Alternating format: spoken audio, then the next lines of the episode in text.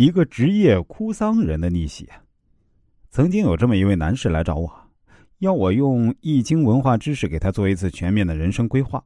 他当时对我说，自己呢是一个农村的大龄青年，三十六岁了还没有娶老婆，而且还欠了一些网络贷款。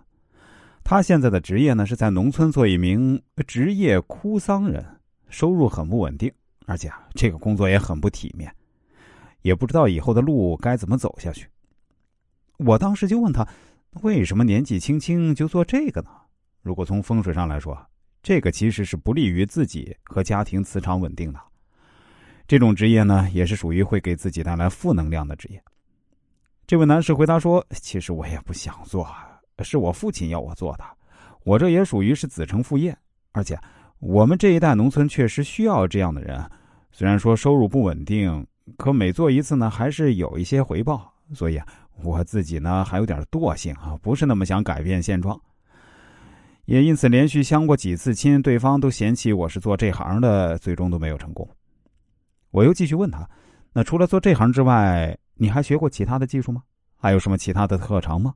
他回答说：“貌似没有，我文化程度也不高，高中辍学。哎，但是我喜欢修理东西啊，在这方面呢也还是有点天赋的。”家里的电器啊、家具啊之类的坏了，我捣鼓几下，一般都能修好。但我家里还有爷爷奶奶，年迈了没人照顾，所以我也不能去太远的地方工作。师傅，你可以就帮我想想办法，我这条咸鱼还能翻身吗？我对他说：“首先啊，你不是咸鱼；其次呢，你绝对能够翻身。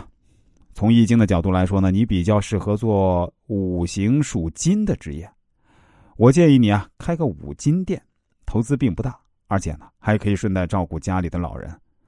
开个五金店呢，也就需要投资个几十万，这个钱你应该拿得出吧？他回答说：“这几十万家里也拿得出。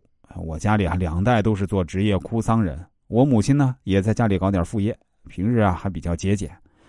哎，那师傅既然这么说，我就去了解一下五金店吧。”这次咨询过了大概三年后，这位朋友又联系到我说：“师傅，你真的是太神奇了，我太感谢你了。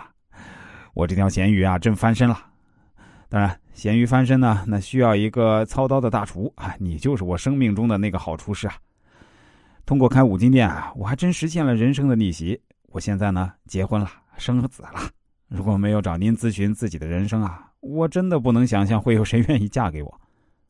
我对他说：其实你啊，不必谢我。”最重要的是你自己要感谢自己的努力，我只是运用我所掌握的知识给你一些建议罢了。在这两期节目里啊，我还想继续跟大家探讨一个话题：那为什么街边的五金店看起来几乎没什么生意，却不会倒闭呢？